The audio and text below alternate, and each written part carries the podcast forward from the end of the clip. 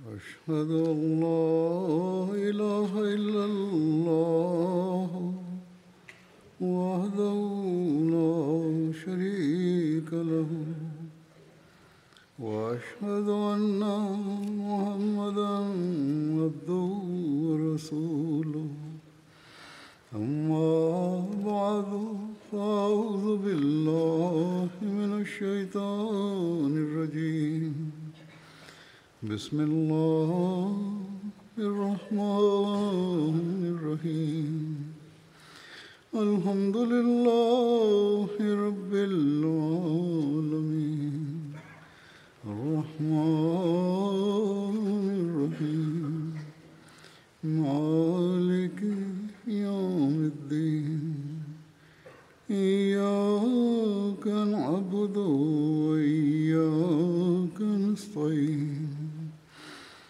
اهدنا الصراط المستقيم صراط الذين أنعمت عليهم غير المغضوب عليهم ولا الضالين.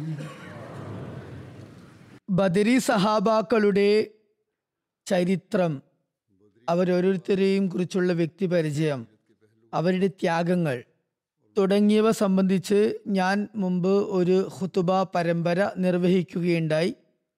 എന്നാൽ അത് സംബന്ധിച്ച് പലരും എനിക്ക് കത്തെഴുതി തങ്ങളുടെ ആഗ്രഹം പ്രകടിപ്പിച്ചത് തിരുനബി സല്ലല്ലാഹു അലൈഹി വസല്ലമയുടെ ചരിത്രം കൂടി വിവരിക്കുകയാണെങ്കിൽ നന്നായിരിക്കും, അല്ലാത്ത പക്ഷം അതിൽ ഒരു തൃഷ്ണ ബാക്കിയാകുന്നതാണ്, കുറവനുഭവപ്പെടുന്നതാണ്.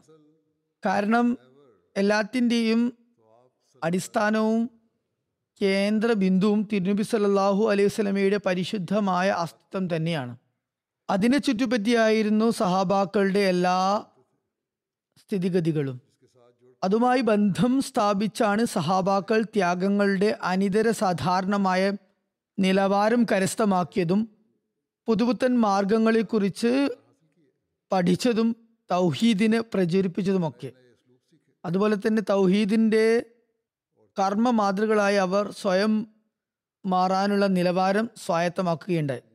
അതിൽ നിന്നുമൊക്കെ തെളിയുന്നത് അവർ തിരുനബി സല്ലല്ലാഹു അലൈഹി വസല്ലമയുടെ ഖുവത്തെ ഖുദ്സി, പരിശുദ്ധ ശക്തിപ്രഭാവം, ആത്മീയ തേജോവിലാസം, അതുപോലെ തിരു തിരുനബി സല്ലല്ലാഹു അലൈഹി വസല്ലം അള്ളാഹുവിൻ്റെ പ്രത്യേക സ്നേഹഭാജനം ആണ് എന്ന ബോധ്യം നേടുക. ഈ ഒരു നിലവാരത്തിൽ അവർ എത്തിയത് ആ ഒരു കേന്ദ്ര ബിന്ദുവിനെ ആശ്രയിച്ചായിരുന്നു. ആയതിനാൽ തിരുനബി സല്ലല്ലാഹു അലൈഹി വസല്ലമയുടെ ചരിത്രം വിവരിക്കേണ്ടത് അനിവാര്യമാണ്. തിരുനബി സല്ലല്ലാഹു അലൈഹി വസല്ലമയുടെ ചരിത്രത്തിൻ്റെ വിവിധ വശങ്ങളെക്കുറിച്ച് വ്യത്യസ്ത സന്ദർഭങ്ങളിൽ കഴിഞ്ഞ ഏതാനും വർഷങ്ങളിൽ ഞാൻ ഖുതുബകൾ നൽകിയിട്ടുമുണ്ട്. എന്നിരുന്നാലും തിരുനബി സല്ലല്ലാഹു അലൈഹി വസല്ലമയുടെ ചരിത്ര വിവരണം ഒരിക്കലും തന്നെ വലയം ചെയ്യാനോ പരിമിതപ്പെടുത്താനോ സാധ്യമല്ല. അതിൻ്റെ ഓരോരോ സ്വഭാവവും സംഭവ വികാസങ്ങളും തന്നെ വലയം ചെയ്യണമെങ്കിൽ ഒട്ടനവധി ഖുതുബകൾ മതിയാകാതെ വരും. ഇൻഷാ അല്ലാഹ് ഈ ഒരു സീറത്ത്, തിരുനബി ചരിത്രം, സമയാസമയങ്ങളിൽ വിവരിക്കപ്പെടുന്നതാണ്. മാത്രമല്ല ഓരോ ഖുതുബകളിലും ഓരോ പ്രഭാഷണത്തിലും അതിൻ്റെ ഏതെങ്കിലുമൊക്കെ വശങ്ങളെക്കുറിച്ച് വിവരിക്കപ്പെട്ട് കൊടു വിവരിക്കപ്പെട്ട് കൊണ്ടിരിക്കുന്നുമുണ്ട്. കാരണം ഇതുതന്നെയാണ് നമ്മുടെ ജീവിതത്തിൻ്റെ ഭ്രമണപഥം. അതുകൂടാതെ നമ്മുടെ ദീനും നമ്മുടെ വിശ്വാസവും സമ്പൂർണമാകുന്നതല്ല. മാത്രമല്ല അള്ളാഹു ഇറക്കിയ ശരീഅത്തിൽ അമൽ ചെയ്യാനും ശരീഅത്ത് പ്രാവർത്തികമാക്കാനും സാധ്യമല്ല. ഏതായാലും ഇപ്പോൾ ഞാൻ ബദർ യുദ്ധം ആസ്പദമാക്കി തിരുനബി സല്ലല്ലാഹു അലൈഹി വസല്ലമയുടെ ചരിത്രത്തിൻ്റെ വശങ്ങളും സംഭവങ്ങളും വിവരിക്കുന്നതാണ് ഈ പരമ്പര. തുടർന്നുള്ള ഏതാനും ഖുതുബകളിലും വിവരിക്കുന്നതാണ്. തിരുനബി സല്ലല്ലാഹു അലൈഹി വസല്ലമയുടെ ഉദാത്ത മാതൃക തന്നെയായിരുന്നു സഹാബാക്കളിൽ നിർലോഭമായ ത്യാഗം ചെയ്യാനുള്ള താല്പര്യം ജനിപ്പിച്ചത്. ഈ ഒരു അഭിനിവേശവും അതുപോലെ തന്നെ ശുഷ്കാന്തിയും അവർക്ക് ലഭിച്ചതുകൊണ്ട് ആണ് അവർക്ക് യോദ്ധാക്കളും ശുഹദാക്കളും ദൈവപ്രീതി ആർജിച്ചവരും ദൈവത്താൽ സ്നേഹിക്കപ്പെടുന്നവരും ദൈവത്തെ സ്നേഹിക്കുന്നവരും ആയി ഗണിക്കപ്പെട്ടത്. അതിൻ്റെ വ്യത്യസ്ത മാതൃകകൾ നാം നമ്മുടെ ജീവിതങ്ങളിലും കണ്ടതാണ്. ചുരുക്കത്തിൽ ഈ യുദ്ധത്തിൻ്റെ വെളിച്ചത്തിലും തിരുനബി സല്ലല്ലാഹു അലൈഹി വസല്ലമയുടെ മാതൃക വിവരിക്കേണ്ടത് അനിവാര്യമാണ്. യുദ്ധ സംഭവങ്ങൾക്ക് മുന്നോടിയായി യുദ്ധത്തിന് നിമിത്തമായ കാര്യകാരണങ്ങളെക്കുറിച്ചും വിവരിക്കേണ്ടതുണ്ട്. അതുകൊണ്ട് ആദ്യം ഞാൻ ചുരുങ്ങിയ നിലയിൽ ഈ യുദ്ധത്തിൻ്റെ പശ്ചാത്തലം വിവരിക്കാം. ഈ പശ്ചാത്തല വിവരണത്തിലും തിരുനബി സല്ലല്ലാഹു അലൈഹി വസല്ലമയുടെ ചരിത്രവും അതുപോലെ തന്നെ തിരുനബി സല്ലല്ലാഹു അലൈഹി വസല്ലം ഉത്ബോധിപ്പിച്ച മനോഹര അധ്യാപനത്തിൻ്റെ വിവിധ വശങ്ങളും പ്രകടമാകുന്നുണ്ട്. ബദർ യുദ്ധത്തിനുള്ള കാര്യകാരണങ്ങളെ വിവരിച്ചുകൊണ്ട് സീറത്ത് ഖാത്തമുൻ നബീൻ എന്ന ഗ്രന്ഥത്തിൽ ഹസരത് മിർസ ബഷീർ അഹമ്മദ് സാഹിബ് എഴുതുന്നു, തിരുനബി സല്ലല്ലാഹു അലൈഹി വസല്ലമയുടെ മക്ക ജീവിതത്തിൽ ഖുറൈശികൾ മുസ്ലിങ്ങളോട് ചെയ്ത അതിക്രമങ്ങളും അതുപോലെ തന്നെ ഇസ്ലാമിനെ തുടച്ചു നീക്കാൻ അവർ അവലംബിച്ച ഉപായങ്ങളും വാസ്തവത്തിൽ അത് ഏത് കാലഘട്ടത്തിൽ ആയിരുന്നാലും ഏത് സ്ഥിതിഗതികൾക്ക് അകത്തായിരുന്നാലും അവയൊക്കെ തന്നെ രണ്ട് ജനതകളെ രണ്ട് ജനവിഭാഗങ്ങളെ തമ്മിൽ തല്ലിക്കാൻ അവർക്കിടയിൽ യുദ്ധം സംഭവിക്കാൻ ഹേതുവാകുന്നതാണ്, അതിന് പര്യാപ്തമാണ്. ചരിത്രത്തിൽ നിന്നും തെളിയുന്നത് വളരെ അവഹേളിക്കുന്ന തരത്തിലുള്ള പരിഹാസങ്ങളും അപഹാസ്യങ്ങളും അതുപോലെ തന്നെ വളരെയേറെ മനോവിഷമമുണ്ടാക്കുന്ന കുത്തുവാക്കുകളും ശാപം ചൊരിയലുമൊക്കെ ഉണ്ടായതിനു പുറമെ മക്കയിലെ കാഫിരീങ്ങൾ മുസ്ലിങ്ങളെ ഏകദൈവത്തെ ആരാധിക്കുന്നതിൽ നിന്നും അതുപോലെ തന്നെ തൗഹീദ് ദൈവത്തിൻ്റെ ഏകത്വത്തെ പ്രഘോഷിക്കുന്നതിൽ നിന്നും ബലാത്കാരമായി വിലക്കുകയുണ്ടായി. അവരെ വളരെ നിർദാക്ഷിണ്യം മർദ്ദിക്കുകയും വധിക്കുകയും ചെയ്തു. അവരുടെ സമ്പത്തും ആസ്തിയും അന്യായമായ നിലയിൽ പിടിച്ചടക്കി. അവർക്കെതിരെ ബോയ്ക്കോട്ട് ചെയ്തുകൊണ്ട് അവരെ ബഹിഷ്കരിച്ചുകൊണ്ട് അവരെ നശിപ്പിക്കാനും ഉന്മൂലനം ചെയ്യാനുമുള്ള ശ്രമങ്ങൾ നടത്തി നടത്തി. അവരിൽ ചിലരെ നിഷ്ഠൂരമായി കൊലപ്പെടുത്തി. അവരുടെ സ്ത്രീകളെ അപമാനിച്ചു. എത്രത്തോളം എന്നാൽ ഈ ദ്രോഹങ്ങളിൽ നിന്നും രക്ഷ ലഭിക്കാതെ അസ്വസ്ഥരായിക്കൊണ്ട് നിരവധി മുസ്ലിങ്ങൾ മക്ക ഉപേക്ഷിച്ച് അബീസീനിയയിലേക്കും പലായനം ചെയ്തു. എന്നിട്ടും ഖുറൈശികൾ അവിടം കൊണ്ട് നിർത്തിയില്ല. അബിസീനിയ രാജാവായ നജ്ജാഷിയുടെ സവിധത്തിലേക്ക് തങ്ങളുടെ ഒരു സംഘത്തെ അവർ അയക്കുകയും എങ്ങനെയെങ്കിലും ഈ ഹിജ്രത്ത് ചെയ്ത് വന്നവരെ മക്കയിലേക്ക് തിരിച്ചെത്തിക്കാനുള്ള സംവിധാനം ഒരുക്കാൻ വേണ്ടിയുള്ള ശ്രമങ്ങൾ നടത്തുകയും ചെയ്തു. ഖുറൈശികൾ കരുതിയിരുന്നത് ഒന്നുകിൽ അവരെ ഇസ്ലാമിൽ നിന്ന് പിന്തിരിപ്പിക്കുന്നതിൽ വിജയം നേടണം, അല്ലെങ്കിൽ അവരെ എന്നേക്കുമായി ഇല്ലായ്മ ചെയ്യണം എന്നായിരുന്നു. തുടർന്ന് മുസ്ലിങ്ങൾ തങ്ങളുടെ പ്രാണനേക്കാളും സ്നേഹിക്കുന്ന അവരുടെ നേതാവും യജമാന പ്രഭുവുമായ തിരുനബി സല്ലല്ലാഹു അലൈഹി വസല്ലമയെ വളരെയധികം പ്രയാസത്തിൽ അകപ്പെടുത്താൻ അവർ കോപ്പുകൂട്ടി. അങ്ങനെ അവർ പലതരത്തിലുള്ള പ്രയാസങ്ങളിലും തിരുനബിയെ അകപ്പെടുത്തി. ഖുറൈശികളുടെ ബന്ധുക്കളും കുടുംബക്കാരും തായിഫിൽ വെച്ച് തിരുനബി സല്ലല്ലാഹു അലൈഹി വസല്ലം അല്ലാഹു എന്ന പേര് ഉച്ചരിച്ചപ്പോൾ അതിൻ്റെ പേരിൽ തിരുനബിയെ ശിലാവർഷം നടത്തി ദ്രോഹിച്ചു. അങ്ങനെ ആ കല്ലേറ് കാരണം തിരുനബിയുടെ ദേഹമാസകലം രക്തം കിനിഞ്ഞു. ഒടുക്കം മക്കയുടെ പാർലമെൻറ്റ്, മക്കയുടെ എല്ലാ ഗോത്ര പ്രമാണികളുടെയും പ്രമാണികളും പ്രതിനിധികളും എല്ലാം തന്നെ ഒരുമിച്ച് ചേർന്നുകൊണ്ട് തിരുനബി സല്ലല്ലാഹു അലൈഹി വസല്ലമയെ വധിക്കാൻ വേണ്ടി അതുപോലെ തന്നെ അങ്ങനെ ഇസ്ലാമിനെ ഭൂമുഖത്ത് നിന്ന് തുടച്ചു നീക്കുന്നതിന് വേണ്ടി തൗഹീദിനെ എന്നേക്കുമായി ഉന്മൂലനം ചെയ്യുന്നതിന് വേണ്ടി ഉള്ള ഉറച്ച തീരുമാനമെടുത്തു. പിന്നെ ഈ വധോദ്യമത്തെ വധശ്രമത്തെ പ്രാവർത്തികമാക്കുന്നതിന് വേണ്ടി വിവിധ ഖുറൈശി സമൂഹത്തിൽപ്പെട്ട മക്കയിലെ യുവാക്കൾ രാത്രി സംഘമായി ചേർന്ന് തിരുനബി സല്ലല്ലാഹു അലൈഹി വസല്ലമയുടെ വീട് ആക്രമിക്കുകയുണ്ടായി. എന്നാൽ അള്ളാഹു തിരുനബി സല്ലല്ലാഹു അലൈഹി വസല്ലമയെ സംരക്ഷിക്കുകയുണ്ടായി. തിരുനബി സല്ലല്ലാഹു അലൈഹി വസല്ലം അവരുടെ കണ്ണിൽ പൊടിയിട്ട് കൊണ്ട് വീട്ടിൽ നിന്നും ഇറങ്ങുകയും സൗർ ഗുഹയിൽ അഭയം പ്രാപിക്കുകയും ചെയ്തു. ഈ ദ്രോഹ പ്രവർത്തനങ്ങളും വധശ്രമങ്ങളും കുറേശികളുടെ ഭാഗത്തു നിന്നുള്ള യുദ്ധാഹ്വാനം അതുപോലെ യുദ്ധ പ്രഖ്യാപനം ആയിരുന്നില്ലേ, അതിനു പകരം ആയിരുന്നില്ലേ? ഇത്തരം ദൃശ്യങ്ങൾ മുന്നിൽ വെച്ചും ബുദ്ധിമാനായ ഒരാൾക്ക് മക്കയിലെ കുറേശികൾ ഇസ്ലാമിനും മുസ്ലിങ്ങൾക്കും എതിരിൽ സംഘടിച്ചില്ല എന്ന് ചിന്തിക്കാൻ കഴിയുമോ? കുറേശികളുടെ മുസ്ലിങ്ങൾക്ക് നേരെയുള്ള ഈ ആക്രമണങ്ങൾ മുസ്ലിങ്ങൾ പ്രതിരോധ യുദ്ധം ചെയ്യാൻ മതിയായ കാരണമായിരുന്നില്ലേ? ലോകത്ത് ആത്മാഭിമാനമുള്ള ഏതെങ്കിലും ഒരു സമൂഹം സ്വയം ആത്മഹത്യക്ക് തയ്യാറെടുക്കാത്തിടത്തോളം ഇത്തരത്തിലുള്ള അവസ്ഥയുണ്ടാകുമ്പോൾ കുറേശികൾ മുസ്ലിങ്ങൾക്ക് നൽകിയ ഇത്തരത്തിലുള്ള അൾട്ടിമേറ്റം അന്ത്യശാസനം സ്വീകരിക്കാതെ പിന്മാറുമോ? തീർച്ചയായും മുസ്ലിങ്ങളുടെ സ്ഥാനത്ത് മറ്റേത് സമൂഹമായിരുന്നെങ്കിലും ഇതിനേക്കാൾ എത്രയോ മുമ്പ് തന്നെ അവർ കുറേശികൾക്കെതിരിൽ യുദ്ധം രംഗത്തേക്ക് വരുമായിരുന്നു. എന്നാൽ മുസ്ലിങ്ങൾക്ക് അവരുടെ യജമാനന്റെ ഭാഗത്തു നിന്നും ക്ഷമയുടെയും സഹനത്തിന്റെയും കൽപ്പനയാണ് ഉണ്ടായിരുന്നത്.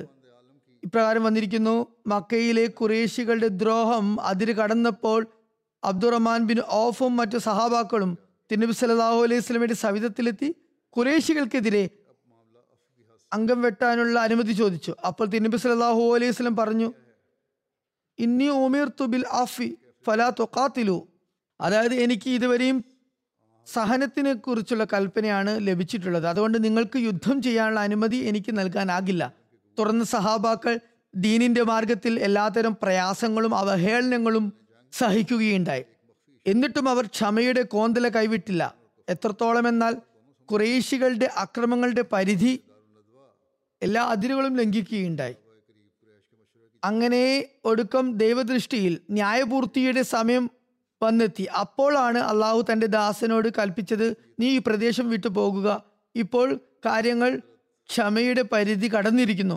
അക്രമകാരികൾക്ക് തങ്ങളുടെ ചെയ്തികൾക്കുള്ള തിക്തഫലം ലഭിക്കേണ്ട സമയം സമാഗതമായിരിക്കുന്നു. ചുരുക്കത്തിൽ തിരുനബി സല്ലല്ലാഹു അലൈഹി വസല്ലമയുടെ ഹിജ്റത്ത് ഖുറൈശികളുടെ അൾട്ടിമേറ്റം സ്വീകരിച്ചതിനുള്ള ഒരു ലക്ഷണമായിരുന്നു. അതിൽ അള്ളാഹുവിൻ്റെ ഭാഗത്തു നിന്നും ഒരു യുദ്ധ വിളംബരത്തിന്റെ ഗോപ്യമായ സൂചനയുമുണ്ടായിരുന്നു. അത് മുസ്ലിങ്ങളും മുസ് നിഷേധികളും കാഫിര്യങ്ങളും ഒരുപോലെ മനസ്സിലാക്കിയിരുന്നു.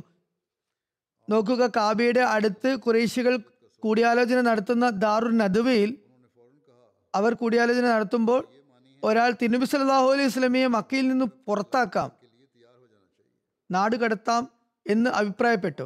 എന്നാൽ ഖുറൈശി മൂപ്പന്മാർ തിരുനബി സല്ലല്ലാഹു അലൈഹി വസല്ലം മക്കയിൽ നിന്ന് പുറത്തുപോയാൽ തീർച്ചയായും മുസ്ലിങ്ങൾ ഇത് നമ്മുടെ അൾട്ടിമേറ്റം ആണെന്ന് കരുതി നമുക്കെതിരിൽ യുദ്ധഭൂമിയിലേക്ക് ഇറങ്ങുമെന്ന് മനസ്സിലാക്കിക്കൊണ്ട് ആ പ്രസ്തുത അഭിപ്രായത്തെ അവർ തള്ളിക്കളഞ്ഞു.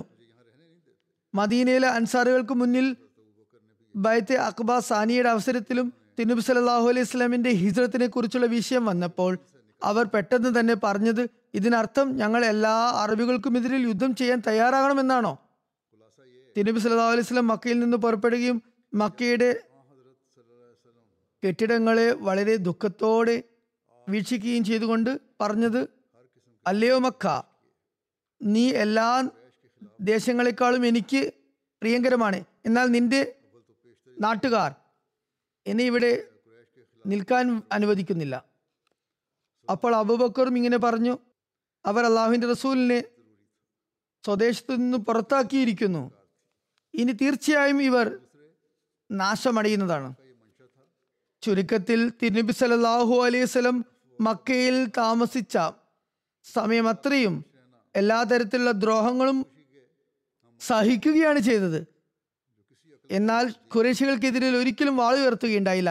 കാരണം ഖുറൈശികൾക്കെതിരിൽ എന്തെങ്കിലും നടപടി സ്വീകരിക്കണമെങ്കിൽ ദൈവിക നടപടിക്രമം അനുസരിച്ച് ആദ്യം അവർക്ക് മേൽ ന്യായപൂർത്തി വരുത്തേണ്ടത് അനിവാര്യമായിരുന്നു.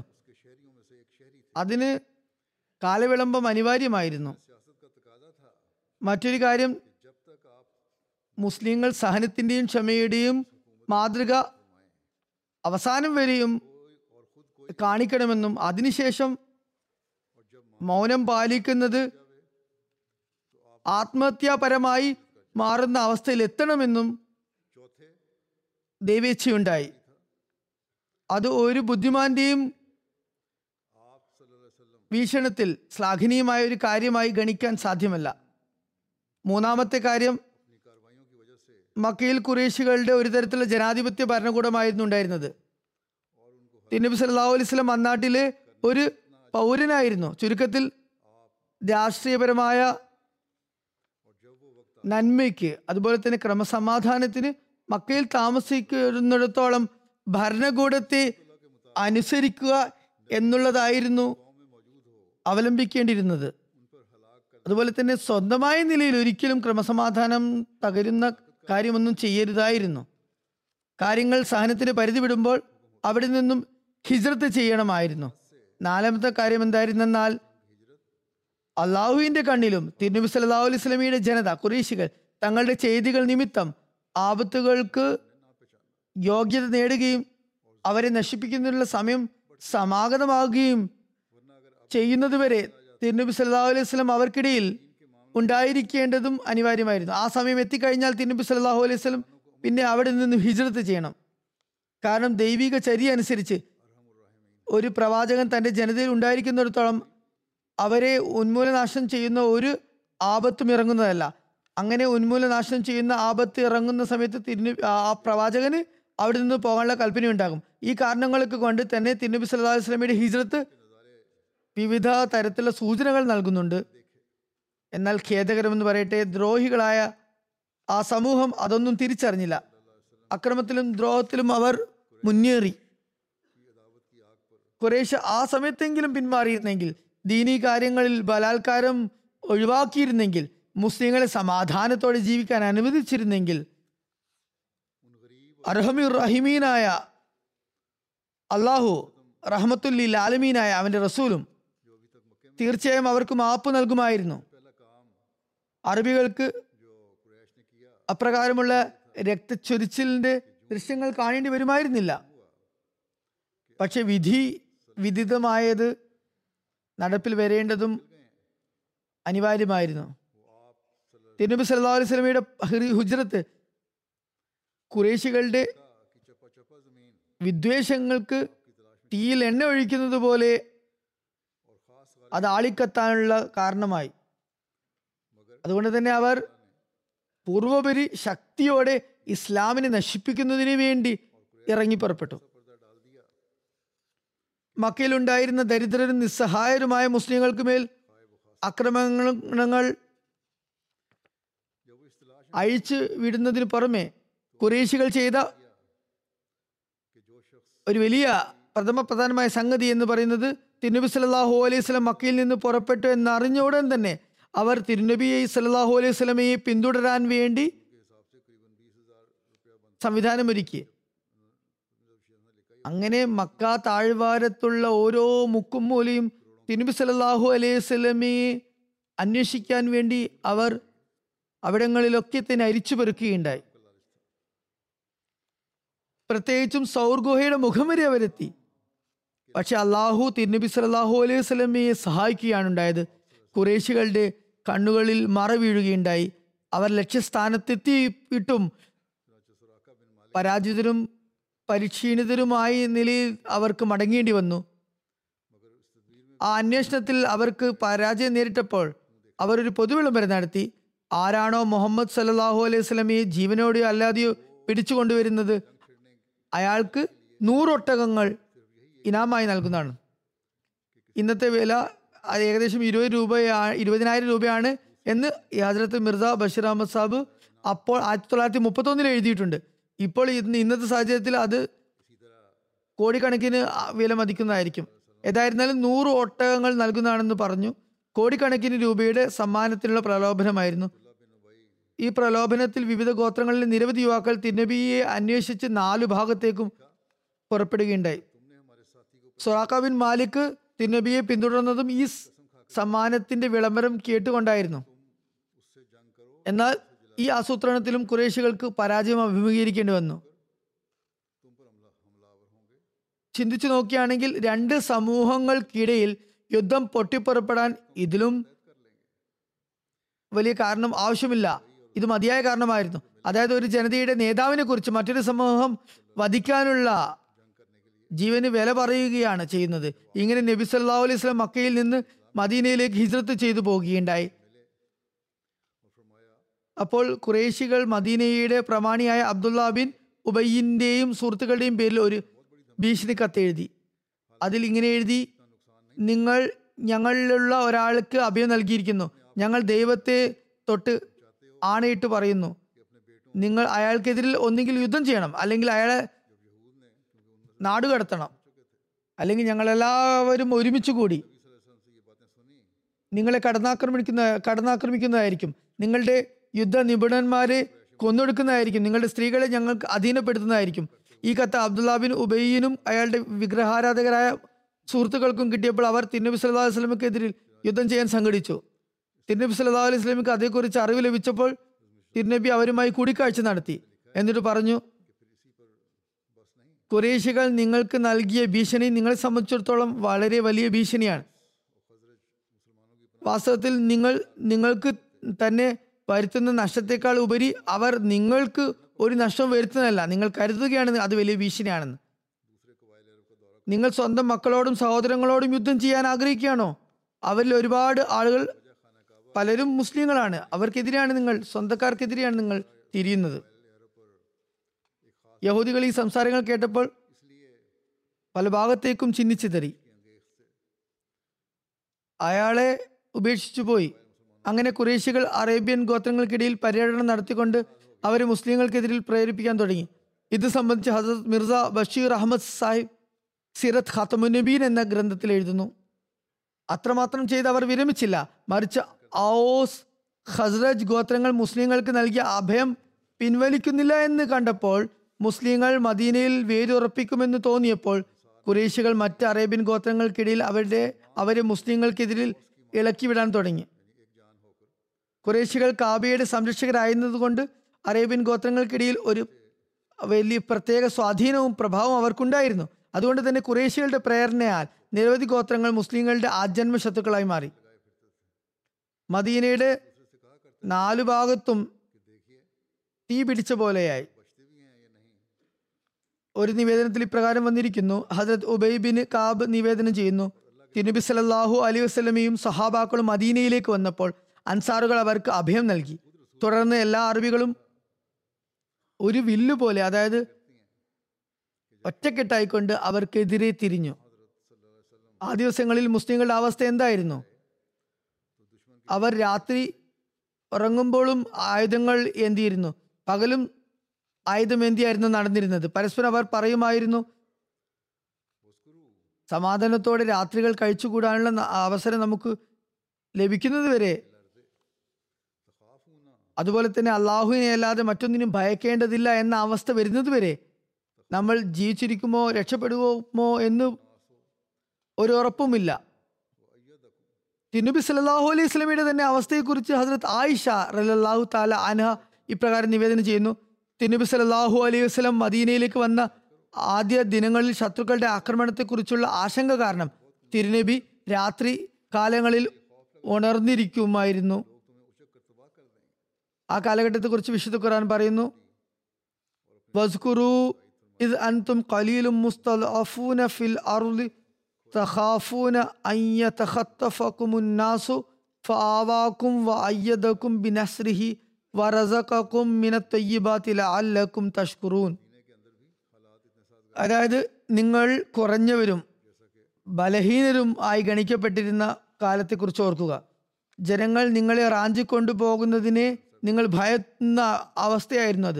അപ്പോൾ അള്ളാഹു നിങ്ങൾക്ക് അഭയം നൽകുകയും തൻ്റെ സഹായത്താൽ നിങ്ങളെ പ്രബലമാക്കുകയും പരിശുദ്ധമായ വിഭവങ്ങളിൽ നിന്ന് നിങ്ങൾക്ക് ആഹാരം നൽകുകയും ചെയ്തു. ആയതിനാൽ നിങ്ങൾ നന്ദിയുള്ളവരായി തീരേണ്ടതുണ്ട്. പുറമേ നിന്നുള്ള അപകടങ്ങളെക്കുറിച്ചുള്ള വിവരണമാണ് ഇവിടെ ഖുർആനിൽ പറഞ്ഞിട്ടുള്ളത്. എന്നാൽ മദീനക്കകത്തും അവസ്ഥകൾ മറിച്ചായിരുന്നില്ല. അതേക്കുറിച്ച് ഹസ്രത്ത് മിർസ ബഷീർ അഹമ്മദ് സാബ് എഴുതുന്നു: മദീനക്കുള്ളിലുള്ള അവസ്ഥ എന്തായിരുന്നു? ഇപ്പോഴും ഔസിലെയും ഖദ്രജിലെയും ഒരു സിംഹഭാഗം ഷിർക്കിൽ തന്നെ കഴിച്ചു കൂടുന്നവരായിരുന്നു. അത് പ്രത്യക്ഷത്തിൽ അവർ തങ്ങളുടെ സഹോദരങ്ങളുടെ കൂടെ മുസ്ലിങ്ങളുടെ കൂടെ ഉണ്ടായിരുന്നു താനും. എന്നാൽ ഈ ചുറ്റുപാടിൽ മുഷ്രിക്കീങ്ങളെ എങ്ങനെ വിശ്വസിക്കാനായിരുന്നു? എപ്പോഴും തിരിഞ്ഞു പോകാം. അതുപോലെ തന്നെ മറ്റു ഭാഗത്തുണ്ടായിരുന്നത് മുനാഫിക്കീങ്ങളായിരുന്നു, കപടവിശ്വാസികളായിരുന്നു. അവർ പ്രത്യക്ഷത്തിൽ മുസ്ലിങ്ങളായിരുന്നെങ്കിലും തിരശീലക്കു പിറകിൽ ഇസ്ലാമിന്റെ ശത്രുക്കളായിരുന്നു. മദീനക്കുള്ളിൽ അവരുടെ സാന്നിധ്യം ഭയാനകമായ ആശങ്കകൾ സൃഷ്ടിച്ചിരുന്നു. മൂന്നാമതുണ്ടായിരുന്ന ജനവിഭാഗം യഹൂദികളായിരുന്നു. അവരുമായി ഉടമ്പടിയൊക്കെ നടന്നിട്ടുണ്ടായിരുന്നെങ്കിലും ഈ യഹൂദികൾക്ക് ആ ഉടമ്പടിയുടെ യാതൊരു വിലയും ഉണ്ടായിരുന്നില്ല. ചുരുക്കത്തിൽ ഇങ്ങനെ മദീനക്കകത്തും മുസ്ലിങ്ങൾക്കെതിരിൽ ഗുപ്തമായി ഉണ്ടായിരുന്ന ഈ കരുക്കൾ കരുനീക്കങ്ങൾ പടക്കോപ്പുകൾക്ക് തുല്യമായിരുന്നു, അതിൽ നിന്നും ഒട്ടും കുറവായിരുന്നില്ല. അറേബ്യൻ ഗോത്രങ്ങളിൽ നിന്നുണ്ടായിരുന്ന ചെറിയൊരു കനൽത്തിരി മാത്രം മതിയായിരുന്നു അതിനെ ആളിക്കത്തിക്കാൻ. അത് മദീന മുസ്ലിങ്ങളെ ഉന്മൂലനം ചെയ്യാൻ പര്യാപ്തമായിരുന്നു. ഇതിനേക്കാളും ദുർബലമായൊരു ഘട്ടം ഇസ്ലാമിൽ ഒരിക്കലും വന്നിട്ടുണ്ടായിരുന്നില്ല.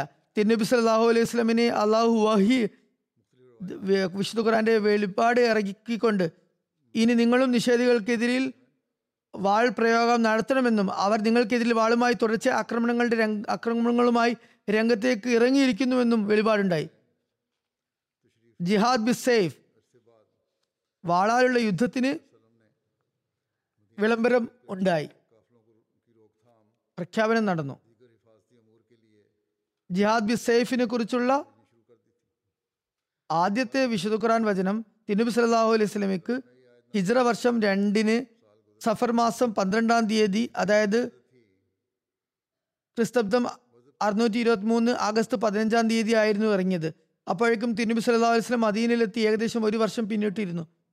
ഹജരത്ത് മിർസ ബഷീർ അഹമ്മദ് സാഹിബിന്റെ ഗവേഷണത്തിന്റെ അടിസ്ഥാനത്തിലാണ് ഈ തീയതി പറഞ്ഞിട്ടുള്ളത്.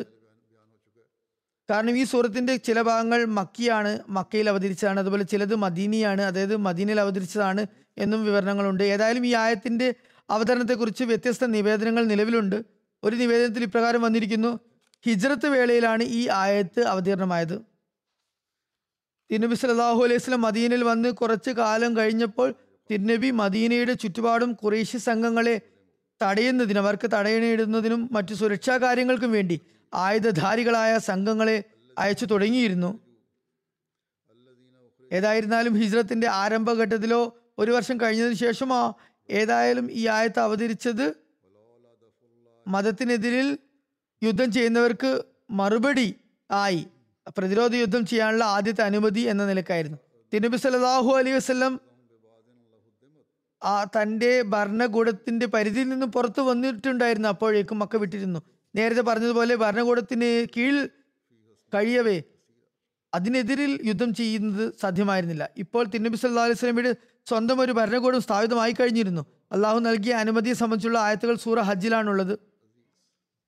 അള്ളാഹു പറയുന്നു, ഒരായത്തല്ല രണ്ടായത്താണുള്ളത്. അള്ളാഹു പറയുന്നു, ഉദിന ലില്ലസീന യുഖാതലൂന ബിഅന്നഹും ദുലിമു വഇന്നല്ലാഹ അലാ നസ്റിഹിം ലഖദീർ അല്ലസീന ഉഖ്രിജു മിൻ ദിയാരിഹിം ബിഗൈരി ഹഖിൻ ഇല്ലാ അൻ യഖൂലു റബ്ബുനല്ലാഹ് അസീസ്.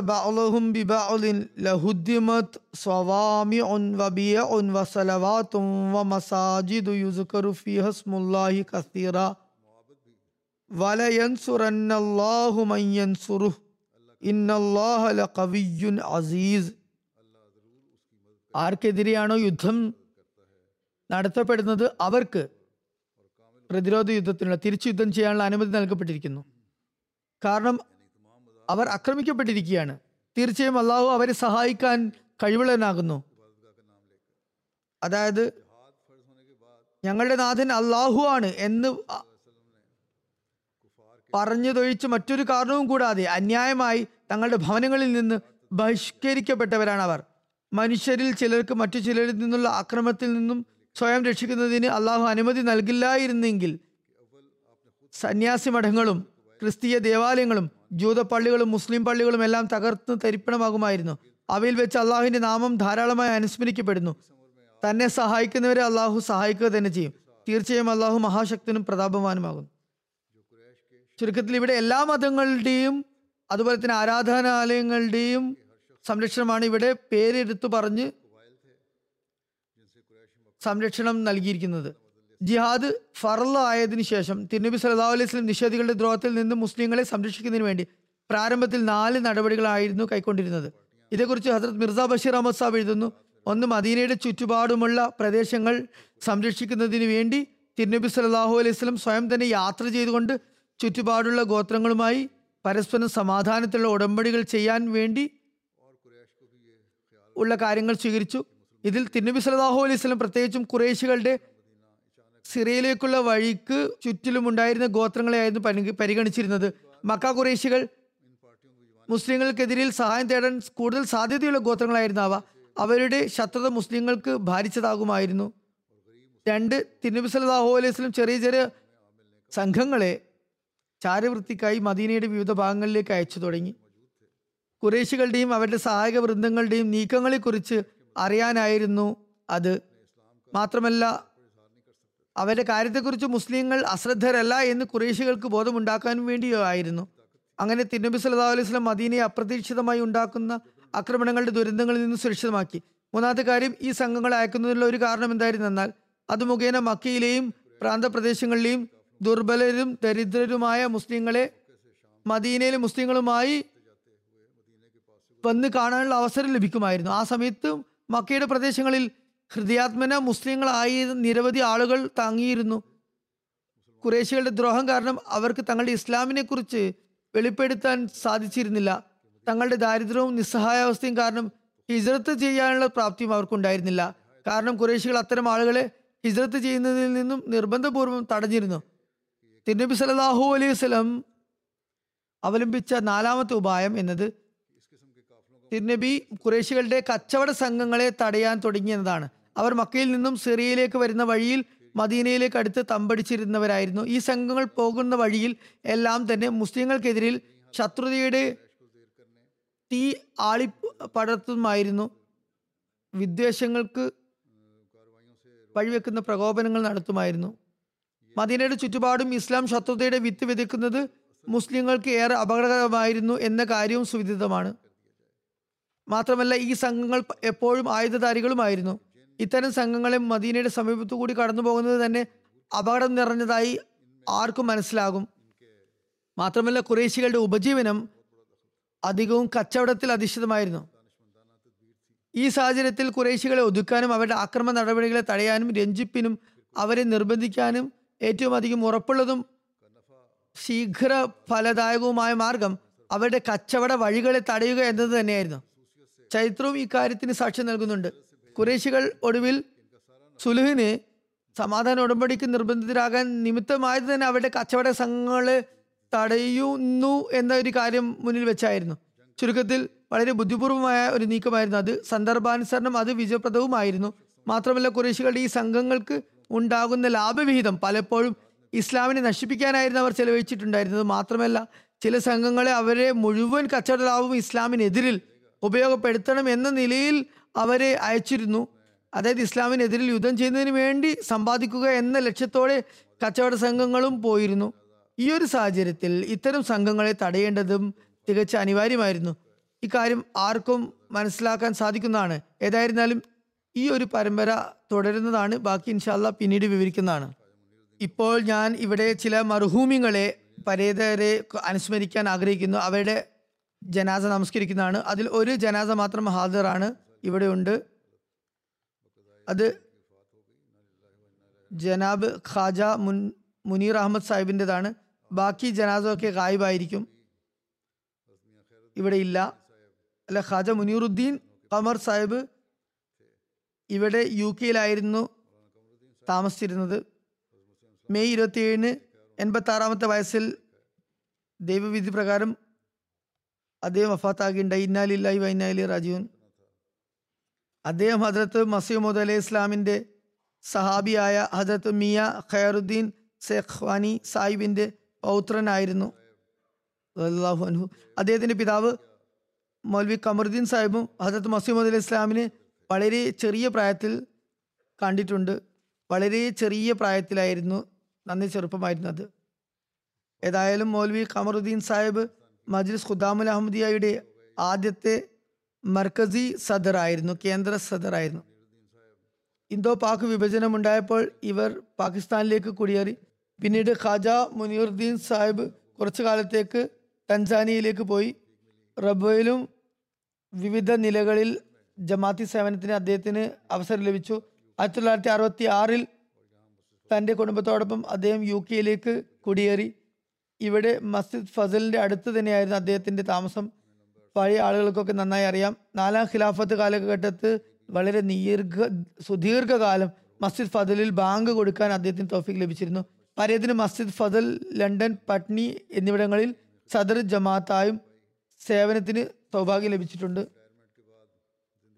ആയിരത്തി തൊള്ളായിരത്തി തൊണ്ണൂറ്റി അഞ്ചിൽ റിട്ടയർമെന്റിന് ശേഷം ജീവിതം വഖഫ് ചെയ്തു. കഴിഞ്ഞ ഇരുപത്തൊമ്പത് വർഷമായി വോളണ്ടിയറായി, അതായത് ശമ്പളമൊന്നും പറ്റാതെ തന്നെ ആദ്യം യു കെയിലെ വക്കാലത്ത് തബ്ലീഗിലും പിന്നീട് പ്രൈവറ്റ് സെക്രട്ടറിയുടെ ഓഫീസിലും അദ്ദേഹത്തിന് സേവനത്തിലുള്ള അവസരം ലഭിക്കുകയുണ്ടായി.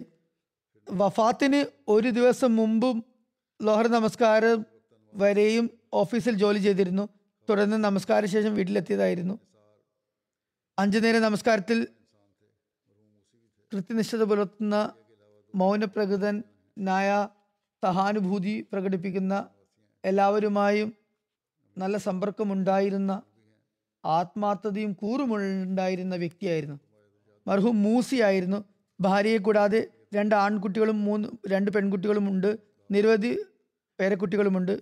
യു കെ അമീർ സാഹിബിൻ്റെ അമ്മാവനുമാണ്. അള്ളാഹു അദ്ദേഹത്തോട് കരുണയോടെയും പൊറുമയോടെയും വർത്തിക്കുമാറാകട്ടെ. അദ്ദേഹത്തിൻ്റെ പദവികൾ ഉയർത്തുമാറാകട്ടെ. ഇത് ജനാസ ഹാജറാണ്, ഇൻഷാ അല്ലാഹ് നമസ്കാരാനന്തരം അനുഷ്ഠി അനുഷ്ഠിക്കുന്നതായിരിക്കും. രണ്ടാമത്തേത് ജനാസ ഗായിബ് ഉള്ളത് ഡോക്ടർ മിർസ മുബഷിർ അഹമ്മദ് സാഹിബിൻ്റെതാണ്. ഇദ്ദേഹം ഹജറത്ത് മുസ്ലിം മൗദ് റളിയല്ലാഹു അൻഹുവിൻ്റെ പൗത്രനും ഡോക്ടർ മുനവർ അഹമ്മദ് സാഹിബിൻ്റെയും മഹമൂദ ബേഗം സാഹിബയുടെയും പുത്രനും അതുപോലെ തന്നെ ഹജറത്ത് നവാബ് മുബാറക്ക ബേഗം സാഹിബയുടെ മകളുടെ മകനുമാണ്. ഇദ്ദേഹം കഴിഞ്ഞ ദിവസം എഴുപത്തൊമ്പതാമത്തെ വയസ്സിൽ വഫാത്തായി. ഇന്നാ ലില്ലാഹി വ ഇന്നാ ഇലൈഹി റാജിഊൻ. അള്ളാഹുവിൻ്റെ അനുഗ്രഹത്താൽ അദ്ദേഹം മൂസിയായിരുന്നു. പ്രാഥമിക വിദ്യാഭ്യാസം റബ്വയിൽ ആയിരുന്നു. പിന്നീട് കിങ് എഡ്വേർഡ് മെഡിക്കൽ കോളേജിൽ നിന്നും എം ബി ബി എസ് നേടി ലാഹോറിൽ. കുറച്ചു കാലം റബ്വയിലെ ആശുപത്രിയിൽ ജോലി ചെയ്തു. തുടർന്ന് ഇവിടെ യു കെയിൽ പഠനത്തിന് വേണ്ടി ഉപരിപഠനത്തിന് വേണ്ടി വന്നു. റോയൽ കോളേജ് ഓഫ് സർജൻസ് എഡംബ്രയിൽ നിന്ന് ആയിരത്തി തൊള്ളായിരത്തി എഴുപതിലും പി ജിയും എഫ് എസ് സി എസും ചെയ്തു. വഖഫ് ആയിരുന്നു. തിരിച്ചുപോയി അവിടെ ഫദ്ൽ ഉമർ ഹോസ്പിറ്റലിൽ സേവന നിരതരായി. ഏകദേശം അമ്പത് വർഷക്കാലം ഇദ്ദേഹത്തിന് ജമാഅത്തി സേവനം അനുഷ്ഠിക്കാനുള്ള തൗഫീഖ് ലഭിച്ചു. അവിടെ നുസ്രത്ത് ജഹാൻ സ്കീമിന് കീഴിൽ സേവനം ചെയ്യുന്ന വഖഫ് ചെയ്ത ഡോക്ടർമാരിൽ ഏറ്റവും കൂടുതൽ കാലം സേവനം ചെയ്തത് ഇദ്ദേഹമോ അല്ലെങ്കിൽ ഇതിനേക്കാൾ കൂടുതൽ കാലം ഉണ്ടായിരുന്ന ഡോക്ടർ മിർസ മുനവർ അഹമ്മദ് സാഹിബിൻ്റെതോ ആണ്. ഏതായിരുന്നാലും ഇദ്ദേഹത്തിന് അമ്പത് വർഷം സേവനത്തിനുള്ള തൗഫീഖ് ലഭിച്ചു. ആയിരത്തി തൊള്ളായിരത്തി എൺപത്തി മൂന്നിൽ ഹസരത്ത് ഖലീഫത്തുൽ മസീഹ് റാബി ഇദ്ദേഹത്തെ വഖഫ് ജദീദ് ബോർഡിൻ്റെ മെമ്പർ ആക്കി നിശ്ചയിച്ചു. മരണം വരെയും വഖഫ് ജദീദ് ബോർഡ് മെമ്പർ ആയി അദ്ദേഹം തുടർന്നു. അദ്ദേഹത്തിൻ്റെ ഭാര്യ എഴുതുന്നു, അദ്ദേഹം ബന്ധുക്കളെ നല്ല നിലയിൽ ബന്ധുത്വം നിലനിർത്തുന്നവരായി ആ വ്യക്തിയായിരുന്നു. നല്ലപോലെ അവരുടെ കാര്യങ്ങൾ ശ്രദ്ധിക്കുമായിരുന്നു. മാതാപിതാക്കൾ, സഹോദരി സഹോദരന്മാർ, അടുത്ത ബന്ധുക്കൾ, എൻ്റെ മാതാപിതാക്കൾ, ബന്ധുക്കൾ തുടങ്ങി എല്ലാവരെയും ചേർത്ത് പിടിക്കുമായിരുന്നു. അവരുടെ സുഖദുഃഖങ്ങളിൽ എപ്പോഴും ഭാഗവാക്കാകുമായിരുന്നു. അത്തരം ഉത്തരവാദിത്തങ്ങളിൽ നിന്നും ഒരിക്കലും പിൻവലിഞ്ഞതായി എനിക്ക് ഓർമ്മയില്ല. എല്ലാത്തിനും ഉത്തരവാദിത്തങ്ങൾ നേരിട്ട് ഏറ്റെടുക്കുമായിരുന്നു. അതിലൊരു വീഴ്ചയും വരുത്തിയിട്ടുണ്ടായിരുന്നില്ല. വീട്ടിലെ ഏറ്റവും പ്രായമുള്ളവരെ ചികിത്സിക്കാനും അദ്ദേഹത്തിന് തൗഫീഖ് ലഭിച്ചിരുന്നു. രോഗികളുടെ സുഖവിവരങ്ങൾ അറിയാൻ അവരുടെ വീടുകളിൽ ചെല്ലുമായിരുന്നു. അതുപോലെ അഗതികളെ എല്ലാ നിലക്കും സഹായിച്ചിരുന്നു. ആവശ്യം പറഞ്ഞു വന്ന ആരെയും അദ്ദേഹം വെറും കൈയോടെ അയച്ചിരുന്നില്ല. നിരവധി പെൺകുട്ടികൾക്ക് വിദ്യാഭ്യാസം നൽകി. വിവാഹം വരെയുള്ള അവരുടെ എല്ലാ ചെലവുകളും വഹിച്ചു. ചില പെൺകുട്ടികൾ എനിക്കും ഇത്തരത്തിൽ എഴുതിയിട്ടുണ്ട്. ഇവർ വീട്ടിൽ തന്നെ താമസിക്കുകയും സ്വന്തം മക്കളെപ്പോലെ അവരെ പരിപാലിക്കുകയും അതിനുശേഷം വിവാഹം നടത്തി കൊടുക്കുകയും ചെയ്തു. രോഗികളുടെ ഫീസും മറ്റും മാപ്പാക്കുകയും ചെയ്തിരുന്നു. പലരും എനിക്ക് അതിനെപ്പറ്റിയും എഴുതിയിട്ടുണ്ട്. മാത്രമല്ല സ്വന്തം നിലക്ക് മരുന്നുകളും പൈസയും ഒക്കെ നൽകുമായിരുന്നു. ഖലീഫമാരുമായും നല്ല അടുത്ത ബന്ധമായിരുന്നു. ബന്ധുത്വപരമായി ഉള്ള അടുപ്പവും ഉണ്ടായിരുന്നു ഖലീഫമാരുമായി. ഇതുവരെ ഉണ്ടായ എല്ലാ ഖിലാഫത്തുമായും വളരെയേറെ ആദരവോടും ബഹുമാനത്തോടുമുള്ള പെരുമാറ്റമായിരുന്നു അദ്ദേഹം കാഴ്ചവെച്ചിരുന്നത്. കുട്ടികളെയും അതിനെക്കുറിച്ച് ഉപദേശിച്ചിരുന്നു. സ്വയം കർമ്മത്തിലൂടെയും അത് ചെയ്ത് കാണിച്ചിരുന്നു. എന്നേക്കാൾ വളരെ പ്രായം കൂടുതലായിരുന്നു, ഏതായത് ആറേഴ് വർഷം. എന്നാൽ എപ്പോഴും ഖിലാഫത്തിന് ശേഷം എപ്പോഴും ആദരവും ബഹുമാനവുമാണ് അദ്ദേഹത്തിൽ നിന്നും കണ്ടിട്ടുള്ളത്. ഖിലാഫത്തിന് മുമ്പും ഞാൻ നാസറാല ആയിരുന്ന സമയത്തും വളരെ ബഹുമാനാദരങ്ങളോടെ അദ്ദേഹം പെരുമാറുമായിരുന്നു. ഹസരത്ത് ഖലീഫുൽ മസീഹ് റാബി റഹ്മുല്ലാഹുവിൻ്റെ അവസാന രോഗാവസ്ഥയെ സംബന്ധിച്ച് അദ്ദേഹത്തിൻ്റെ ഭാര്യ എഴുതുന്നു. ഡോക്ടർ മുബഷിറിനെ ഉടനെ പറഞ്ഞയക്കുക എന്ന് ഖലീഫ് ഖലീഫുൽ മസീഹ് റാബിൻ്റെ ഫോൺ വന്നു. അദ്ദേഹം രാത്രി ഈ സന്ദേശം കേട്ട ഉടനെ തന്നെ അവിടെ നിന്ന് പുറപ്പെട്ടു. അവരുടെ മരണം വരെയും അവിടെ തന്നെ ഉണ്ടായിരുന്നു. ഹസരത്ത് ഖലീഫുൽ മസീഹ് റാബി ഹസരത്ത് ആസിഫ ബേഗം സാഹിബിയുടെ വഫാത്തെ സംബന്ധിച്ച് പറയുന്നു. മുബഷിർ ലിഫ്റ്റിനടുത്ത് എന്നെ കൊണ്ടുപോകാൻ വന്നിരുന്നു. അപ്പോൾ തന്നെ ഭാര്യ മരണപ്പെട്ടുവെന്ന് എനിക്ക് ബോധ്യമായി. കാരണം അവരുടെ ആരോഗ്യം മോശമായാൽ മോശാവസ്ഥ മാത്രമായിരുന്നെങ്കിൽ അവിടെ തനിച്ചാക്കി മുബഷിർ എവിടേക്കും പോകുമായിരുന്നില്ല എന്ന് എനിക്ക് ഉറപ്പായിരുന്നു. അതുകൊണ്ട് തന്നെ മരണപ്പെട്ടു എന്ന് ഞാൻ ഉറപ്പിച്ചു. ഹസരത്ത് ഖലീഫുൽ മസീഹ് റാബി റഹ്മുവിൻ്റെ രോഗാവസ്ഥയിലും അദ്ദേഹം ചികിത്സിക്കാൻ വേണ്ടി യു കെയിൽ വന്നുകൊണ്ടിരുന്നു. ഹസരത്ത് ഖലീഫുൽ മസീഹ് റാബിയും തൻ്റെ രോഗാവസ്ഥയ്ക്കിടയിൽ ഇദ്ദേഹത്തിൻ്റെ സേവനങ്ങളെ അനുസ്മരിച്ചിരുന്നു. അദ്ദേഹത്തിൻ്റെ ഭാര്യ എഴുതുന്നു, ഒരിക്കൽ അദ്ദേഹത്തിനെ പറ്റി ഒരു തെറ്റായ പരാതി ഉണ്ടായി. അത് അന്വേഷിക്കാൻ ഒരു കമ്മിറ്റി നിശ്ചയിച്ചു. ആ സമയത്തും കാലത്തിൻ്റെ ഖലീഫയുടെയും നിസാമിൻ്റെയും അങ്ങേറ്റത്തെ അനുസരണമാണ് ബഹുമാനമാണ് അദ്ദേഹം കാഴ്ചവെച്ചത്. അനുചിതമായ കാര്യങ്ങളൊന്നും തന്നെ അദ്ദേഹം പ്രകടിപ്പിച്ചില്ല. കമ്മിറ്റി മുഴുവൻ അന്വേഷണത്തിന് ശേഷം അദ്ദേഹത്തെ അക്കാര്യത്തിൽ നിന്നും കുറ്റവിമുക്തനാക്കുകയുണ്ടായി. അദ്ദേഹത്തിൻ്റെ മകൻ എഴുതുന്നു, ചീനിയോട്ടിയിലെയും പ്രാന്തപ്രദേശങ്ങളിലെയും പല എതിരാളികളും രഹസ്യമായി വീട്ടിലെത്തി ചികിത്സ തേടിയിരുന്നു. അദ്ദേഹത്തിന് അനഹമതികളായ നിരവധി രോഗികളുണ്ടായിരുന്നു. അത് എനിക്കും അറിവുള്ളതാണ്. പ്രദേശത്തുള്ള നിരവധി രോഗികളെ അദ്ദേഹം ചികിത്സിച്ചു. അതുകൊണ്ട് അന്നാട്ടിൽ അദ്ദേഹത്തെ പറ്റിയും റബിയെ പറ്റിയും നല്ല ഖ്യാതി ഉണ്ടായിരുന്നു. ഹസ്രത്ത് മസീഹ് അലൈഹി ഇസ്ലാം തൻ്റെ അവസാന രോഗാവസ്ഥയിൽ മരുന്ന് കഴിക്കാൻ വേണ്ടി ഒരു ചെറിയ ടീസ്പൂൺ ഉപയോഗിച്ചിരുന്നു.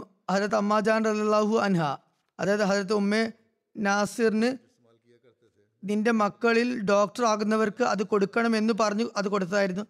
അത് പരേതൻ്റെ പിതാവായ ഡോക്ടർ മിർസ മുനവ്വർ അഹമ്മദ് സാഹിബിനാണ് കിട്ടിയത്. അതിനുശേഷം അദ്ദേഹത്തിന് അത് കൈമാറ്റം ചെയ്യപ്പെട്ടു. ചില സമയത്ത് ബർക്കത്തിന് വേണ്ടി ഡോക്ടർ മുബഷിർ സാഹിബ് തൻ്റെ രോഗികളെ അതുകൊണ്ട് മരുന്ന് കുടിപ്പിച്ചിരുന്നു. അദ്ദേഹത്തിൻ്റെ മരണത്തിൽ അനുശോചനം അറിയിച്ചു വന്നവരിൽ ജീവിതത്തിൻ്റെ എല്ലാ മേഖലകളിൽ നിന്നുമുള്ള ആളുകളുണ്ടായിരുന്നു. എന്നാൽ സാധു ജനങ്ങളായിരുന്നു വലിയ തോതിലുണ്ടായിരുന്നത്. മിയാ സാഹിബ് ഞങ്ങളോട് ഔദാര്യം ചെയ്യുന്ന ആളാണ് എന്ന് അവർ ആവർത്തിച്ച് ആവർത്തിച്ച് പറഞ്ഞിരുന്നു. ചിലരെ അദ്ദേഹം ചികിത്സിച്ചിരുന്നു, മറ്റു ചിലരെ മറ്റു തരത്തിലൊക്കെ പരിഗണിച്ചിരുന്നു. നിരവധി പ്രദേശങ്ങളിലെ കൃഷിക്കാരും അവരുടെ ഭാര്യമാരും സഹോദരിമാരും ചികിത്സയ്ക്ക് വേണ്ടി വന്നിരുന്നു. കൃഷിക്കാർ വന്നുകൊണ്ട് എങ്ങനെയാണ് അദ്ദേഹം തങ്ങളെ പരി പരിഗണിച്ചിരുന്നതെന്ന് പറയുകയുണ്ടായി, ഏറ്റു പറയുകയുണ്ടായി. ഇവരൊക്കെ അനഹമതികളായിരുന്നു. തങ്ങളുടെ തലയ്ക്ക് മീതെ നിന്ന് ഒരു പിതാവിൻ്റെ തണലാണ് പോയതെന്ന് പറഞ്ഞ് അവർ വിതുമ്പുന്നുണ്ടായിരുന്നു. നമ്മുടെ ഹോസ്പിറ്റലിലെ നിരവധി ജീവനക്കാരും അനുശോചനം പ്രകടിപ്പിച്ച് പറഞ്ഞത് ഞങ്ങളുടെ ആശുപത്രി അനാഥമായെന്നാണ്. അങ്ങനെ എനിക്ക് കത്തെഴുതി. എല്ലാവരും വളരെ ദുഃഖവും വേദനയും പ്രകടിപ്പിച്ചു. ഏതായാലും അദ്ദേഹം എല്ലാവരുമായി നല്ല ബന്ധം സ്ഥാപിക്കുകയും ദരിദ്രരെ വളരെയധികം പരിഗണിക്കുകയും ചെയ്തിരുന്നു. സാധുജന പരിപാലനം നടത്തിയിരുന്നു. തിരുനബി സല്ലല്ലാഹു അലൈഹി വസല്ലം പറഞ്ഞു, ജനാസ എടുക്കുമ്പോൾ ജനങ്ങൾ ഏതോ ഒരു വ്യക്തിയെക്കുറിച്ചാണോ മർഹൂമിനെ പറ്റിയാണോ നല്ലത് പറയുന്നത്, അയാൾക്ക് സ്വർഗം ഫർളായി എന്നായിരുന്നു. അള്ളാഹു ഇദ്ദേഹത്തിനെയും അതിനുള്ള ഒരു സാക്ഷാത്കാരമാക്കി മാറ്റട്ടെ. ഡോക്ടർ മിർസ സുൽത്താൻ അഹമ്മദ് സാഹിബ് പറയുന്നു, എൻ്റെ അറിവനുസരിച്ച് ജമാഅത്തിൽ ഏറ്റവും അധികം കാലം സർവീസ് ചെയ്ത ഡോക്ടറെ എന്ന ബഹുമതി അദ്ദേഹത്തിനുള്ളതാണ്. ഇത് ഇക്കാര്യം ഞാൻ മുമ്പ് വിവരിച്ചതാണ്. അദ്ദേഹം ജോലി ആരംഭിച്ച ഘട്ടത്തിൽ യാതൊരു തരത്തിൽ സഹായിയോ കോമ്പൗണ്ടറോ ഒന്നും തന്നെ ഉണ്ടായിരുന്നില്ല, ഹെൽപ്പർ ഉണ്ടായിരുന്നില്ല. റൂം അടക്കാനും തുറക്കാനും രോഗിയെ വിളിക്കാനും എല്ലാം തന്നെ ജോലികൾ സ്വയം തന്നെ ചെയ്തിരുന്നു. ഒറ്റയ്ക്ക് തന്നെ ഓപ്പറേഷൻ തിയേറ്ററും മാനേജ് ചെയ്യേണ്ടി വന്നിരുന്നു. അനസ്തേഷ്യ കൊടുക്കാനും ആരുമുണ്ടായിരുന്നില്ല, അതും സ്വയം ചെയ്യേണ്ടി വന്നിരുന്നു. ജോലിയെ പറ്റി അദ്ദേഹം പതിയെ പതിയെ മറ്റ് സ്റ്റാഫുകൾക്ക് ട്രെയിനിങ് നൽകി. അതിനുശേഷം ആസ്പത്രിക്ക് വലിയ പേരും പെരുമയുമായി.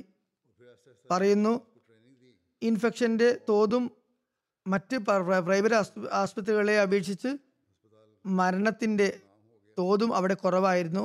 അധികം രോഗികളും വിജയപരമായ ചികിത്സയ്ക്ക് ശേഷമായിരുന്നു ആസ്പത്രി വിട്ടിരുന്നത്. ഏതായാലും രോഗികളോടും അനഹമ്മദി രോഗികളോട് പ്രത്യേകിച്ചും അദ്ദേഹത്തിൻ്റെ പെരുമാറ്റം വളരെയധികം ശ്ലാഘനീയമായിരുന്നു എന്ന് എനിക്ക് വ്യക്തിപരമായും ആ കാര്യം അറിയാവുന്നതാണ്.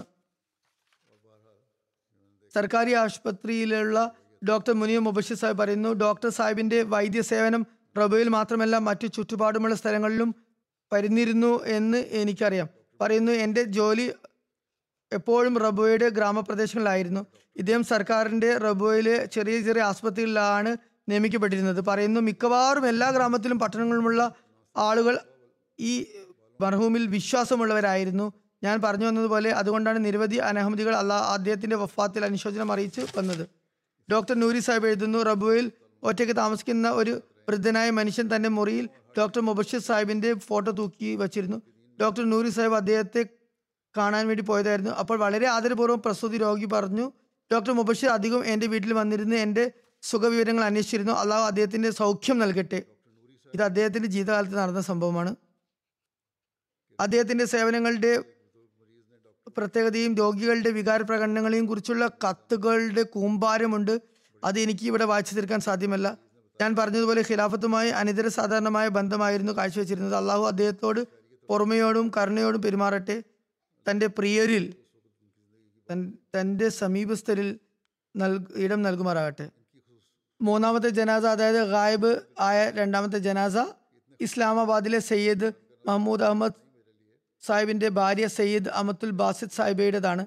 കഴിഞ്ഞ ദിവസം അവർ വഫാത്തായി. ഇന്നാ ലില്ലാഹി വ ഇന്നാ ഇലൈഹി റാജിഊൻ. ഇവർ ഡോക്ടർ അബ്ദുസ് സത്താർ ഷാ സാഹിബിൻ്റെ പൗത്രിയും സയ്യിദ് അബ്ദുൾ റസാഖ് ഷാ സാഹിബിൻ്റെ പുത്രിയുമായിരുന്നു. ഹസ്രത് ഉമ്മെ താഹിർ റളിയല്ലാഹു അൻഹയുടെ സഹോദര പുത്രിയും ആയിരുന്നു. മർഹൂമയുടെ പിതാവ് അബ്ദുൾ റസാഖ് ഷാ സാഹിബ് ആദ്യം ഐറിഷ് അഹമ്മദി വനിതയായ ഹനീഫ ഷാ സാഹിബിയെയാണ് വിവാഹം ചെയ്തിരുന്നത്. അവരുടെ ആദ്യത്തെ പേര് കാത്തലിൻ ഒബ്രായിൽ എന്നായിരുന്നു. ഈ വിവാഹം ആയിരത്തി തൊള്ളായിരത്തി നാൽപ്പത്തഞ്ചിൽ കെനിയയിലെ നെയ്റോബിയയിൽ വെച്ചായിരുന്നു നടന്നത്. ഇവരുടെ മാതാവ് പാകിസ്ഥാനിലും വന്നിട്ടുണ്ട്. ഷാ സാഹിബ് പാകിസ്ഥാനിലെ സിന്ധിൽ ജോലി ആവശ്യാർത്ഥം നിയമിക്കപ്പെട്ടിരുന്നു. അവർ അയർലൻഡുകാരിയായിരുന്നെങ്കിലും ഈ ചെറിയ ഗ്രാമത്തിൽ വളരെ ത്യാഗം ചെയ്തിട്ടാണ് കഴിച്ചുകൂടിയിരുന്നത്. അവരുടെ മക്കളും നല്ലപോലെ ത്യാഗം ചെയ്യുന്നവരായിരുന്നു. അമത്തുൽ ബാസിദ് സാഹിബ അവരിൽപ്പെട്ട ഒരു കുട്ടിയായിരുന്നു. അവരുടെ ഭർത്താവ് സയ്യിദ് മഹ്മൂദ് അഹമ്മദ് ഷാ സാഹിബ് പറയുന്നു, നമസ്കാരത്തിൽ പ്രത്യേകിച്ചും തഹജ്ജുദ് നമസ്കാരത്തിൽ വളരെയധികം കൃത്യത പുലർത്തിയിരുന്ന കൃത്യനിഷ്ഠ പുലർത്തിയിരുന്ന ഒരു വ്യക്തിയായിരുന്നു. ചെറുപ്രായത്തിൽ തന്നെ തൻ്റെ പിതാവിനോടൊപ്പം തഹജ്ജുദ് നമസ്കാരത്തിൽ പങ്കുചേരുമായിരുന്നു. അവർ ദീനി പഠനങ്ങൾ, ദീനി അടയാളങ്ങൾ, ദീനി ചിഹ്നങ്ങൾ പാലിക്കുകയും ദീനി കാര്യങ്ങളിൽ കൃത്യനിഷ്ഠത കാഴ്ചവെക്കുകയും ചെയ്ത മഹതിയായിരുന്നു. എപ്പോഴും ദരിദ്രരെയും നിരാലംബരെയും സഹായിച്ചിരുന്നു. വളരെ കണിശമായി പർദ്ദ പാലിച്ചിരുന്നു. മർഹൂമ മൂസിയായിരുന്നു. സന്തപ്ത കുടുംബത്തിൽ ഭർത്താവും ഒരു മകളുമാണ്. അതുപോലെ രണ്ട് ആൺമക്കളുമാണുള്ളത്. ഒരു മകൻ സയ്യിദ് ബഷീർ അഹമ്മദ് ഇവിടെ യു കെയിലാണ് താമസിക്കുന്നത്. സയ്യിദ് ഷാ ഷാഹിദ് അഹമ്മദ് സാഹിബ് എന്ന ഒരു മകൻ കൂടിയുണ്ട്. മകൾ മജീദ മലിക് അമേരിക്കയിലാണ്. അവർ ഡോക്ടർ ആമിർ മലിക് സാഹിബ് അമേരിക്കയുടെ ഭാര്യയാണ്. അവർ പറയുന്നു, എൻ്റെ മാതാവ് എല്ലാവർക്കും പ്രിയപ്പെട്ടവളും പ്രസന്നവദനയുമായിരുന്നു. അവരുമായി കണ്ടുമുട്ടുന്നവർ അവരോട് സ്നേഹമുള്ളവരായി തീർന്നിരുന്നു. ഖിലാഫത്തിനോട് ആത്മാർത്ഥമായ സ്നേഹമുണ്ടായിരുന്നു. വളരെ ലോലഹൃദയയും ആഢ്യത്വമുള്ള വ്യക്തിത്വവും നല്ല സ്വഭാവങ്ങൾക്കുടമയുമായിരുന്നു. തൻ്റെ പ്രയാസങ്ങളെ വെളിപ്പെടുത്തിയിരുന്നില്ല. സാധു ജനപരിപാലനത്തിലും ദാനധർമ്മങ്ങളിലും വളരെ മുൻപന്തിയായിരുന്നു. പെൺകുട്ടികളുടെ വിവാഹത്തിനുള്ള സഹായം, സാധുക്കളുടെ വീടുകളിൽ കൃത്യമായി റേഷൻ എത്തിക്കുക, അനാഥരുടെ പഠനത്തിനുള്ള ചെലവ് വഹിക്കുക, സാധുക്കൾക്ക് ഭക്ഷണം നൽകുക തുടങ്ങി എല്ലാ കാര്യങ്ങളിലും മുൻപന്തിയിലായിരുന്നു. ചുരുക്കത്തിൽ എൻ്റെ സമയം മുഴുവൻ തൻ്റെ സമയം മുഴുവൻ ദൈവദാസന്മാരുടെ സഹായത്തിൽ ചെലവഴിച്ചിരുന്നു. അത് ദുആയുടെ രൂപത്തിലായാലും സദഖയുടെ രൂപത്തിലായാലും. അധികവും ദൈവിക കാര്യങ്ങളും ദൈവിക സഹായത്തിൻ്റെ കാര്യങ്ങളും പറയാൻ ഇഷ്ടപ്പെട്ടിരുന്നു. അള്ളാഹുവിനെ സ്നേഹിക്കുന്നവരായിരുന്നു. സൗഹൃദം കാണിക്കുന്ന, ദൈവത്തോട് സൗഹൃദം പുലർത്തിയിരുന്ന സ്ത്രീയായിരുന്നു. അള്ളാഹും അവരോട് പ്രത്യേകമായ നിലയിൽ പെരുമാറിയിരുന്നു. അവരുടെ ദുആകൾ അള്ളാഹു ഒരുപാട് സ്വീകരിക്കുകയുണ്ടായി. അള്ളാഹു നിരവധി കാര്യങ്ങൾ ദുആ സ്വീകാര്യതയുടെ സംബന്ധിച്ച് നേരത്തെ തന്നെ അറിയിപ്പ് നൽകിയ നിരവധി സംഭവങ്ങൾ അവരുടെ ജീവിതത്തിൽ ഉണ്ടായിട്ടുണ്ട്. അള്ളാഹു ദുആ സ്വീകരിച്ചു എന്ന് നേരത്തെ തന്നെ അറിയിച്ചിരുന്നു. കഠിനമായ രോഗാവസ്ഥയിൽ നമസ്കാര ശേഷം നമസ്കാരങ്ങളിൽ ഒരു വീഴ്ച വരുത്തിയിരുന്നില്ല. നമസ്കാരം നഷ്ടപ്പെട്ടു പോകാതിരിക്കാൻ വേണ്ടി എപ്പോഴും വാച്ചിലേക്ക് സമയം നോക്കിയിരിക്കുമായിരുന്നു. അള്ളാഹു അവരോട് കരുണയോടെയും പൊറുമയോടെയും വർത്തിക്കുമാറാകട്ടെ, പദവികൾ ഉയർത്തുമാറാകട്ടെ, അവരുടെ മക്കൾക്കും അവരുടെ നന്മകൾ തുടർന്ന് കൊണ്ടുപോകാനുള്ള തൗഫീഖ് നൽകുമാറാകട്ടെ. മൂന്നാമത്തെ ജനസ ഗായിബ് ഷെരീഫ് അഹമ്മദ് ബന്ദേശ സാഹിബിൻ്റെതാണ്. അവർ പാകിസ്ഥാൻ ഫൈസലാബാദിലെ ചെക്ക് നമ്പർ ഇരുന്നൂറ്റി അറുപത്തി ഒന്ന് അറബ് ഉർദു വാലി ജമാഅത്തിലെ സദറായിരുന്നു. ഇദ്ദേഹം കഴിഞ്ഞ ദിവസം വഫാത്താകുകയുണ്ടായി. ഇന്നാ ലില്ലാഹി വ ഇന്നാ ഇലൈഹി റാജിഊൻ. അദ്ദേഹത്തിൻ്റെ മകൻ റഹ്മത്തുള്ള ബന്ദിഷ സാഹിബ് മൊറബിയാണ്. അദ്ദേഹം പറയുന്നു, ഞങ്ങളുടെ പിതാമഹൻ രണ്ട് മൂന്ന് മാസം പ്രായമുള്ളപ്പോൾ അദ്ദേഹത്തിൻ്റെ പിതാവും മറ്റെല്ലാ ബന്ധുക്കളും ഹദ്രത്ത് മസീഹ് ഇസ്ലാമിൻ്റെ കാലത്തുണ്ടായ പ്ലേഗിൽ മരണപ്പെട്ടു. ആ സമയത്ത് പിതാമഹൻ്റെ കുറെ അകന്ന ബന്ധത്തിലുള്ള ഒരു അഹമ്മദി കുടുംബം ആരംഭത്തിൽ അദ്ദേഹത്തെ പരിപാലിച്ചു. ശേഷം ബട്ടാല താലൂക്കിലെ ഒരു കാസിയുടെ തീരുമാനപ്രകാരം കുറെ കൂടി അടുത്ത അഹമ്മദി കുടുംബത്തിൽ സംരക്ഷണം ലഭിച്ചു. ഇങ്ങനെ ആരംഭം മുതൽ തന്നെ അഹമ്മദി ചുറ്റുപാടിൽ വളർന്നുകൊണ്ട് അഹമ്മദിയ ജമാഅത്തിൻ്റെ ഭാഗവാക്കായി. മർഹൂം ഏകദേശം അമ്പത് വർഷം ഗ്രാമത്തിൽ സദർ ജമാഅത്തായിരുന്നു. നിരവധി നന്മകളുള്ള സാധു ദർവേഷ് സിഫത്തുള്ള വളരെ ദൈവഭക്തനായ ഒരു വ്യക്തി ആയിരുന്നു. ഇബാദത്തുകൾ ഉന്നത നിലവാരമുണ്ടായിരുന്നു. അശരണരുടെ, പ്രത്യേകിച്ച് ദരിദ്രരായ കുടുംബക്കാരുടെ സഹായങ്ങൾക്ക് മുന്നോട്ട് വരുമായിരുന്നു. ജമാഅത്തി സംവിധാനത്തെയും ഖിലാഫത്തിനെയും സ്നേഹിക്കുന്ന ഒരു വ്യക്തിയായിരുന്നു. സന്തപ്ത കുടുംബത്തിൽ അഞ്ച് ആൺമക്കളും മൂന്ന് പെൺമക്കളുമുണ്ട്. ഞാൻ പറഞ്ഞതുപോലെ അദ്ദേഹത്തിൻ്റെ ഒരു മകൻ റഹ്മത്തുള്ള ബന്ദേശ സാഹിബ് മൊബലിഖാണ്. ഇപ്പോൾ ജർമ്മനി ജാമിയ അഹമ്മദിയിൽ അധ്യാപകനായി സേവനമനുഷ്ഠിക്കുന്നു. ഗ്രാമത്തിൽ എതിർപ്പുള്ള സാഹചര്യമായതിനാൽ അദ്ദേഹത്തിന് പിതാവിൻ്റെ ജനാസയിൽ യഥാസമയം പങ്കെടുക്കാൻ കഴിഞ്ഞില്ല. അള്ളാഹു പരേതനോട് കരുണയോടും പൊറുമയോടും വർത്തിക്കുമാറാകട്ടെ, പതിവുകൾ ഉയർത്തുമാറാകട്ടെ. എല്ലാ മക്കൾക്കും അള്ളാഹു മക്കൾക്കും അള്ളാഹു അവ അദ്ദേഹത്തിൻ്റെ നന്മകൾ തുടർന്ന് കൊണ്ടുപോകാനുള്ള തൗഫീഖ് നൽകുമാറാകട്ടെ.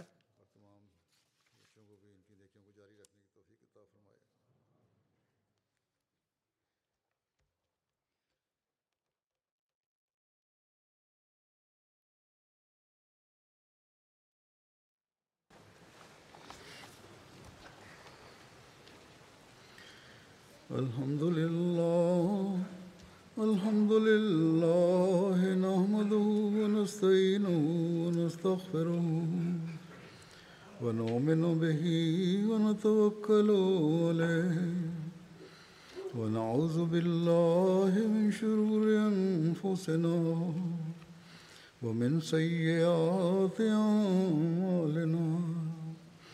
من يهده الله فلا مضل له ومن يضلل فلا هادي له ونشهد أن لا إله إلا الله ونشهد أن محمدا عبده ورسوله عباد الله رحمكم الله إن الله يأمر بالعدل والإحسان وإيتاء ذي القربى وينهى عن الفحشاء والمنكر والبغي يعظكم لعلكم تذكرون اذكروا الله يذكركم وادعوه يستجب لكم ولذكر الله أكبر.